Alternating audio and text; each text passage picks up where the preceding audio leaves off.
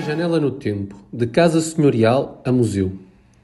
Este será o tema de fundo desta nossa janela no tempo, em que ao longo de pequenos vídeos iremos entender a evolução desta casa senhorial, ao mesmo tempo as características da sociedade aristocrática portuguesa no antigo regime, especialmente a aristocracia situada na região entre Douro e Minho, mais propriamente Braga, onde esta casa senhorial designada de Biscainhos se encontra situada.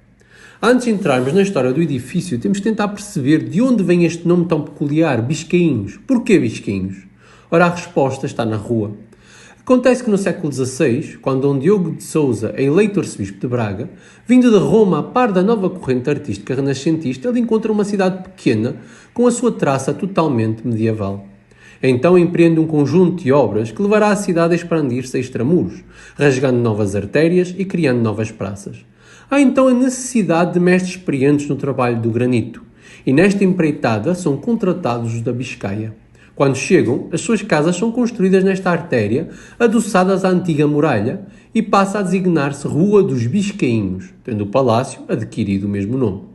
Este conjunto patrimonial, imóvel e jardins tem um valor único, pois é um dos raros exemplares de casas senhoriais desta dimensão em contexto urbano, detendo dos jardins barrocos mais bem preservados, sendo possível observar a mesma traça no mapa de Braga Primas de 1756, da autoria de André Soares. Este tem duas fachadas monumentais, uma virada à rua, a nascente, já observada, e outra virada ao jardim, a poente, como podemos observar neste momento neste vídeo.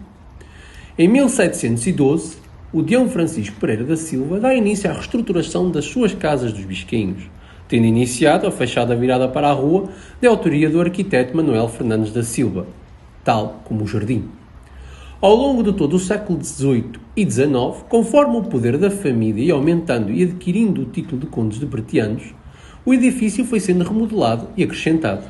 Em 1949, o conjunto é classificado como património de interesse público, sendo vendido à Junta Distrital de Braga em 1963 pelo último proprietário, o Visconde de Passenes Pereira.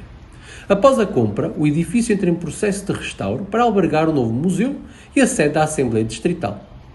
Abre ao público em 1978 com o nome de Museu Etnológico e Histórico dos Biscainhos. Só em 1987 adquire a temática expositiva atual, versando no antigo regime e sociedade aristocrática. Ao longo destes vídeos, iremos entrar pelo espaço e conhecer cada divisão, perceber o seu significado no passado e na atualidade como museu. Continue conosco